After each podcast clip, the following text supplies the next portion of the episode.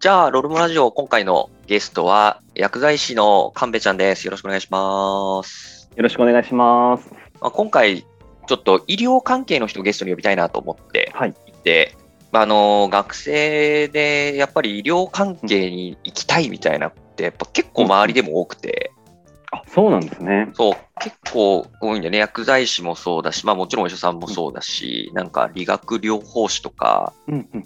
なんかそういうところにやっぱ興味持ってる人が多いのは、やっぱなんかコロナかなっていう感じは。ああ、なるほど。今、亀ちゃん薬剤師で、はい実際に薬局にいるわけじゃないんだよね、今は。はい。実は私は今薬局には、今はいないんですけども、もともと3年半、社会人になって3年半はバリバリ薬剤師として働いてました。はいはいはい。そう、今日はちょっとね、その辺のなんか薬剤師って、じゃあ何、他に仕事あんのみたいなところも全然知らなかったから、うんなるほどこの辺もいろいろ聞いていきたいなと思っておりますんで、はい。えちなみに亀ちゃんって薬剤師っていつなりたいなと思ったのそうですね。具体的になりたいと思ったのは、高校3年生ですね。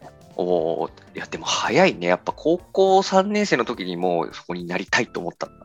そうですね。おそらく薬学部っていうのが特殊で、うん、うん。その薬剤師が薬学部に行かないと免許が取れないので、確かに。もう高校3年生で薬剤師になろうって思わざるを得なかったみたいなところはあるかもしれませそんっ。かそっか、もう学部が決まっちゃうから、早めに決めなきゃいけなくなるのか。そっそうですかえ。ちなみになんで薬剤師になりたいなと思ったのああ、嬉しい質問ですね。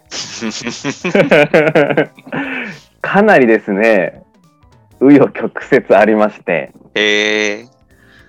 もともとは薬剤師というよりは中学校の頃はうん。まあ医療関係者、医はい療従事者になりたいなっていう幅広く思ってました。あー医者とかそういうのじゃなくて。そうですね。医者でもいいし、薬剤師でもいいし、看護師でもいいし、ああ、はい。とにかく医療に関わりたいなっていうのが中学校でしたね。でまあ高校に行くに従ってより進路を狭めていこうかなっていう時に、うんまあ、壁にぶち当たったのが、えっと、理系の科目ですね。 わかる。なかなか数学とかうんうん。物理とか科学が出てきて高校でうんうん。これちょっとかなり苦手でして、ええあ、そうなんだ。はい、え、でも薬学部もだってね、理理系だからいるよね。がっつりいります。がっつりいるよね。 がっつりいります。うんなので結構高校12年生ぐらいでうん、ちょっと挫折と言いますあかここの理系の苦手さでいけるのかなみたいあな、 迷いは正あったんだそうい直うありましたはいへえ、ただ結構苦手だったんですけどうん教科としては好きで、 あそうなんだ嫌いいや苦手だけど好きだったそうです点数とかいつも平均点以下みた いな、テストは けどなんか生物の体の仕組みとか、はいはいはい化学反応とか好きだったんですよねへえでそれが多分高校2年生ぐらいで火がついてうんこれ極めたいってなんか心の底から思い始めてえー、すすごっそこからまあラストスパートで受験勉強に勤しんでいってでまあ、医者でも薬剤師でも看護師でも、まあ、どこを受けても学力が到達するように結構勉強励んでいって実際の受験の時になったとなったというか備えていいざその場になったっていうところがあってへええそのなんか極めたいってなったのってなんでそれは自分でも最近になって思うんですけど、はいはいはい高校2年生ぐらいか3年生ぐらいでうん理科の授業がかなりその生活にうん沿った内容になってきて、へー例えば物理とかでいうなんかドップラー効果とかって知ってますか、はいあの救急車のサイレンの音が変わるやつねそうですそうですなんか、はいはいピーポーピーポーピーうポんうーんみたいなあると思うんですけど、うんとかあれってなんか波が関与してるよみたいな、うんうんうん授業で聞いてはい面白いなとかあー日常生活にこうこういうの使われてるんだみたいなそうですねそれで極めたいってなるんだねそうですね極めたいっていう気持ちとやっぱりなんか不思議に思う本当なんか子供の心がはいはい蘇はいってきてえなんで電池って動くんだろうとうんうんうんうんうん。かなぜなぜか急に芽生え始めてへえ、あ、おもろ。いやでもまあやっぱそれがやっぱ一番勉強のモチベーションになるよね、きっとね。そうですね。でもともと多分好きだったので、でもはい気がついたんじゃないかと思ってまああ、なるほどねす。。はい。たらまあ、成績もにもまあある程度直結してきてと。そうですね。徐々に徐々に。ああ、なるほどね。もうお聞きの中高生の皆さん頑張ってください、本当に。い や、好きなら、好きなら頑張ります。確かにね。あうんーそうなんだ。え、なんか漠然と中学校の時から医療関係っていうふうに思ってたのってなんかあった、はい過去に。ああ、これはまさにありまして、うんうん。親がその医療関係者なんですよね。あ、そうなんだ。はい。なので、憧れと言いますか、うんあったんじゃないいかなと思ってます。はいはいはいはい。まあ、でも、と親が医療関係者の人って子供も医療関係に進むっていうのはやっぱすごい多いなと思うから、やっぱそれだけ本当にね、やりがいだったり、人のためにっていう仕事で素晴らしい職業なんだなっていうのは、すごい思いますね。うん、ありがとうございます。今回は第1回目ということなんで、まず薬剤師って仕事とか、そこに関して、まあ、一旦聞いていこうかなと思っていて、はい。うんさっきちらっと話も出てきたんだけど、まず薬剤師ってどうやってなれるのみたいなところで、はい。薬学部っていう学部に行って、資格を取るってことそうですね。おっしゃる通りで、薬学部がある大学に行って、うんうん。まあ、卒業はしないといけないので、卒業試験に受かはいり、はいはいはい。で、あとは国家試験ですね。薬剤師の国家試験に受かると免許がもらえると。それで、免許をもらったら一応薬剤師みたいな感じになる。さあ、それで就職しなきゃいけない。そうですね。就職するのも結構幅は広いので、薬剤師免許を使う道に行くもよし、使わない道も結構あったりするので、そうなんだ。そこはなんか選び放題みたいな。受か受かった後は選び放題なんで。えーえ、その薬剤師免許、国家資格って結構難しい。めちゃくちゃ難しいです えめちゃくちゃな難んしいか合格率とかなんかある。ありますね結構厚生労働省のホームページいる行くと、うん。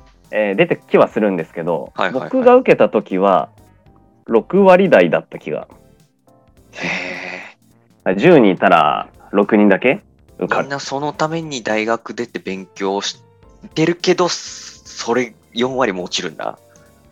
はいいやー、厳しいねただですねうん。はい今制度が変わって、はい。まあ、絶対評価から相対評価うん。の試験方法に変わったので、はいはい。なんかもう何人は受かるよみたいなあ、っていうのはもう決めておいへてー全体的な点数が高い順とかから受かるみたいなえー、今変わってきてますねあ、そうなんだ。へーえ、それなんで変わったとか、なんかあるの背景は。まあ、おそらくこれはおそらくですけどはいはい。毎年のうん。薬剤師の誕生する人数うん。やっぱ一定に保ちたいっていう、まあ、国の考えがあるのかなとああ、今、薬剤師じゃ足りてないってことあーどう思いますかいや、高齢化になってきていて、ね、はいやっぱりお年寄りの人って薬いっぱい飲むから、やっぱ説明ってちゃんとしなきゃいけないんだな、ろうなっていうのはすごい思うから、はいまあ、あと、なんか最近、薬剤師の人めっちゃ説明丁寧だなと思って。なるほどいや、もうごめん、ちょっともういいからお金払って帰りたいんだけどとか思ってんだけど、 申し訳ないけど、薬剤師の人には。いやありますよね ありますよねでもすげえなんかすげえ丁寧だし、なんかす、うんうんうんめっちゃ薬の説明、最近ってすごいちゃんとしてくれるなっていう印象はあって、そういうのもあるから、やっぱ人手足りてないんじゃないかなって思ったりはするけど。なるほどですね、まあ、それでいうと薬局とかドラッグストアとかうん、薬剤師職っうんう、ていうんところで考えると、うん地域差があるっていうのが一番で、ああ、はいはいはいはい実。は今お話にもありましたけど、うんおじいちゃんおばあちゃんが多いのってやっぱ地方田舎じゃないですか、うんうん、やっぱ田舎は足りてないですね全あー然そっか、そうだよね。はい逆に都市部ってもう薬剤師あまりモードに入ってますね過剰モードにそうなんだ。いや、難しいね、そこの分配は。そうなんですよねでもそれなんかね、遠隔医療がもうちょっとこう広がったりとかすると解決しそうな問題だなと思ったけど。おっしゃる通りですね。多分そこは徐々に改善されていくのかなとうんうん、うん。は思いますね。はあ、なるほどね。あと、なんか今薬、薬学部って4年生のとこと6年生のところあるよね。あありますあります。あれって何が違うそうですね、実は4年生の方は、もううん研究職メインの道なので、薬剤師免許を取るための国家試験を受ける権利がないんです よね。え、あ、そうなんだ。はいえー、なので、カリキュラムがもうそもそも違うっていうところがあります。あ、そうなんだ。はい。やばいね。それ知らずになんかなんとなくで4年生入っちゃったらもう終わりやん。知らずに入ったらやばいっす。あ、そうなん だ。 ただ、救済措置があって、うんうん4年生の方からうん。うん。 6年生の方に移行もできます。ああ、と途中でというかね。ただ、プラス何年かはカリキュラム分加算されるので、やっぱカリキュラム違うんだ、そんなに。あそうなんですよ。はあ。えじゃあ4年生の方に行ったら、あれかな、もう製薬会社とかの研究員とかそんな感じそうですね、。もう研究とか、そのまま大学に残って、ああ大学のはいはい研究室の教授に、教授を目指すとか。ああ、そうだったんだ。うんそれは知らなかった。よかったっ す。まさしさんが入ってなくてよかったです、知らず に。確か確かに。まあ、バリバリの文系だから絶対無理だけどね。 あいやあー、でも面白いな。え、なんか薬剤師免許取ったと結構選び放題って言ってたけど、例えばその薬局の人以外にどういう選択肢ってあるそうですね、そこってなかなかイメージつかないでいすや、よね。全み。然薬剤師になるために取るんじゃないのぐらいに思ってた。あ確かに。それで言うとですね、うん。だいたい6割ぐらいがうん。薬局、ドラッグストアに行きます。うん6割ぐらい。うんで、残り2割が病院ですね。ああ、なるほど。病院で薬剤師とか会ったことありますいや、わかんないし、今だって病院でお薬って出さないよね。なんか別になってるから。確かになのであんま見る機会減っちゃいましたけど入院患者さんとかああ、そっか。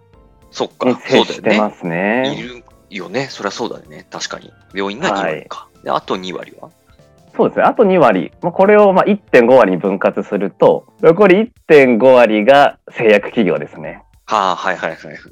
まあこれはなんだろう薬の開発とかうんうんうん。営業も含めた製薬企業なんですけどはいはいはい。なのでこの1.5割うん。がまさに薬剤師免許をあまり使わない職種かなっていうああ、でもそんな少ないんだ。結構知り合いで薬学部出て MR になった人、友達いるけど、ああ、レアだったんだね、あいつ。 MR はその今言ったはい15%に含まれてますああ、そうなんだ。はい、で残りの5%はうん。ちょっとまちまちなんですけど、うんうん。例えば大学の教授とかはいはいはい。あとは意外と知られてないんですけど公務員の薬剤師もいるんですよね。え、そうなんだ。それは、はい、え、国立の病院とかにいるってことあそれも含まれます国立のまあ国家公務員としての病院とかもそうですしはいはあい。とは普通に市役所とかに勤めてはい。例えば何て言うんでしょう水質を見たりとかその衛生ですね公衆衛生を司る薬剤師もあ含まれてたりとか、意外な人気は麻薬あ麻薬取締官とか あー、そっか。薬を押収してその薬調べるとか。そうそうそうあー、まあなんか人気な理由はよくわかんないけど、まあ確 かに薬剤師、まあそうだね、薬だもんねっていう。そうですねあー。はいえー、人気なんだ、それ。そうなんですよなのでなんだろうちょっと変わったことしたいっていう人は、はいそう薬剤師免許を使わない2割に入りは免許使いたいって人は8割に入るとなるほいうど、ね。感じかなと思います、確かに、そっか、学んでいったらいろいろ薬っていろんなところでやっぱ使われてるなっていうのは考えさせられるね。そうですよねいやー、薬剤師になるまではね、大学の勉強忙しそうだよね、薬学部の人って。いや本当に文系との差がすごいですよいねや、本当に申し訳ないと思いながら見ていた。選択教科とかほぼなくてうんうんうんカリキュラムが全部決まってるんですけど、なんか文系とかってなんか組み合わせられるんってようくん聞きますけど、組み合わせられるし、授業を自分で選べるから、この教授は楽そうだから選ぶっていう、俺もその、そういう選び方しかしなかった。授業出なくても、レポートだけ出したら単位くれるから、そえのー、授最業を強めっっちゃすね。組み合わせて、週2日ぐらいしか学校行かないとかだったから、そっか、もうそこも選べなくて全部決まってるから、もう、行く行かないとダメだよそうなんですよ。はい。なので、結構自由な大学生活みたいな。で夢見て、 薬学部とか来ると、結構あれみたいな。意外とかっちりしてるな、みたいな。いや あ、まあ そうだよね。うん、ってのはあるかもしれません。へーえ、授業ってやっぱり科学と生物が多いのああ、そうですね。ベースは科学、生物、はいはい。物理。ちょっと物理も入ってきます。あ、そうなんだ。はい。やっぱ理科いるんだね。もうほもう毎日、まあ理科ですね。なんか受験教科でやっぱ生物、英語と数学と多分科学で受けられるところが結構多いイメージだから、薬学って。そうですねあでうんうもんうんうんやっぱ生物とかやってないときついんだね。そうですね。生物はどちらかというと、得意である必要はないんですけど、好き、好きな感覚あー興味みたいなところかそうですね。な。うんうん薬の効き方とか効果も全部生物が絡んできちゃうので、うんうんうんうん。 DNA とか、遺 伝まあ子まあとか確かに。はいはい。なので、がっつり生物の勉強はしないんですけど、絡んでくるなっていう印象です ね。あそっか、そういうことか。いやーちょっと薬剤師を目指してる人は、まあ、大学行っても勉強頑張るっていう意識でいかないと いけないのかな。おっしゃる通りで、週3回は実験があるぐらい。へえ、いやーそれはサボれないな。そうなんで すよ。サボる前提で行くのは良くないけど。なるほどね はい。ちょっと次の質問で、もうこれすげえ単純な疑問で、もしちょっとなんか薬剤師の人に怒られたらすげえ申し訳ないなと思ってた けど、薬剤師ってなんで必要なんだろうかっていうのが正直あんまりわからなくて、あだって薬出すのはお医者さんで、あ、はい。ね、お医者さんが出した薬飲んどけばよくないみたいな、なんかまあ、うんうんうんまあ、そのなんで薬局でもらわなきゃいけないの、また並ばなきゃいけないじゃんとか、うんうんうん、うん。そこでわざわざなんか国家資格を取った人がわざわざ薬を出すって、なんかそういうのってなんでだろうな、単純に思ってたんだけど、いや、そうですよね。ってなんかあったりする。いやー、ありますよ。いや、 まあ、そりゃそうただそりゃそうだけどね。日本中の人がみんな思ってる疑問かなとは、僕も思っています。ああなぜ必要かっていうのうはん。みんな思ってることか知らないけど、 ただまあ正解はないと思うんですけど、うんうんまあ私個人としてはうん。うん。その病気になる前の人ですね病気にならない人を増やすのが薬剤師の仕事真の仕事だと思ってます。へえ、かっこいいね。はいいえいえいえ本当正志さんおっしゃってた通り病気の方ってお医者さんが見れるので,、うんうんうんで処方箋もらって、うんうん処方箋通り薬出すって、うん。まあ、言い方悪いですけど誰でもできてしまうので、うんうんうんうん。まあ、そこの知識持ってるのはまあベースとしてはいはい。っやはり健康な人を増やすってていうのがまあ真の求められてることなのかなと思いますね。なるほどね。ってことは、じゃあ、処方箋で薬出す以外になんかどんなことやってたりする知られてないっすよね。いや、ちょっと申し訳ないけど、全然イメージつかないわ。 そうですよね。私、いつもこの、なんで薬剤師必要なんだろうみたいな思いながら働いていて、おう私自身も。おううんでその中でやっぱ薬剤師がこんな領域に関与してるなっていうのは5つあって、 5つ、ほう。 5つあります、実はお。そのうちの1個は、今話題にもあった処方箋とか調剤とか含めた、まあ、医療っていうとこですね。で、残りは健康、栄養、美容、美容。そうなんです。意外に美容にも関わっていて、はいはいはいはい。あとは予防ですね。うんうん。なので、本当に4割は病気になる前のところの仕事。で、まあ、具体的に言うと、やっぱりドラッグストアで働いてた時によくあったのは、まあ、本当に健康相談は多くて、なのでカウンセリング業務ですね。いあーわゆるカウンセラーみたいなのも兼ね備えてまなるほどす。ね。確かに、やったことはないけど、確かにおじいちゃんとかおばあちゃんとかよくなんか話してしてるわ。そう言われれそうばなん。ですよ。はい。美容って何何す美容は特に疾患とかなりリンクしていて、うん。例えばアトピーの方とかだとなんだろうアトピーって疾患皮皮膚の疾患そのものうんうん。というよりはなんだろうその使っているその化粧水とか美容液とかの、そっちから来ている来ていて悪化してしまうってこともあるのではい、はい。意外にそのコスメ系の知識も必要でああ、なるほどね。まあ確かにはい肌に合う、合わないとか。そうなんですよね一時期、なんだっけ、保湿剤めっちゃ流行ったりしたよね。なんか病院行ってわざわざもらってくるみたいな。で、足りなくなったら問題になるみたいなやつ。めっちゃ今は流行ってま すねあ、そうなんだ。 はいあの、ピンク色のチューブのやつ。めちゃくちゃ流行ってますあれはねダメですねあ、ダメなんだ。 あれはだ、あれはね、皆さんの税金が使われてますので、あ、まあそうだよね。まはあい3割で済んじゃうもんね、確かに。そう、そうなんですよ。あれはだダメですね。まあでもそういう美容とかにもやっぱ関係もあるし、あはとい薬剤師がやる予防ってどういう、どういう感じ、イメージ。予防ですと、うん。健康とちょっと似てはいるんですけど、今予防だと大きくあるのは、まあ、おじいちゃんおばあちゃんのフレイルっていう言葉があって、ほう、フレイル。これ絶対聞かないですよいね。や、初めて聞いた、本当に。そうですよね。うん。はいその足腰が弱っちゃって、はいはい。筋力の低下とかで日常生活に支障が出てしまううーん。っていう、まあ、病気というか、うんうんうん。まあ、衰えっていうのが結構社会問題になっているので、どうやったらそれを予防できるか、うんうん。あ寝たきりになっちゃったりとか、ね。そうなんですよ寝たきりになっちゃわないように、うんうんうんなのでこういう食事をとりましょうとかああこう、いう運動をしましょうとかそういうところとかもやってんだ。めちゃくちゃやってますねもう週に1回はウォーキングイベントとか栄養教室とか実はやってる薬局ドラッグは多いですねドラッグストアとか、それこそ今だとなんか老人ホームとか行ってそういうのやったりとか。はあまさにああ、確かにうちのばあちゃんのところ来てたな。や てまっしてたたそういうイベント。ああ、でもそこって薬剤師の人とかが結構絡んだりするんだ。めちゃくちゃ絡んでますねああ、知らなかった。すごい俺の勝手なイメージだけど、ずっとこう薬局にいて、なんかどっちかっていうとこうデスクワーク的な感じで思ってたけど、今の話聞くと結構アクティブだよね。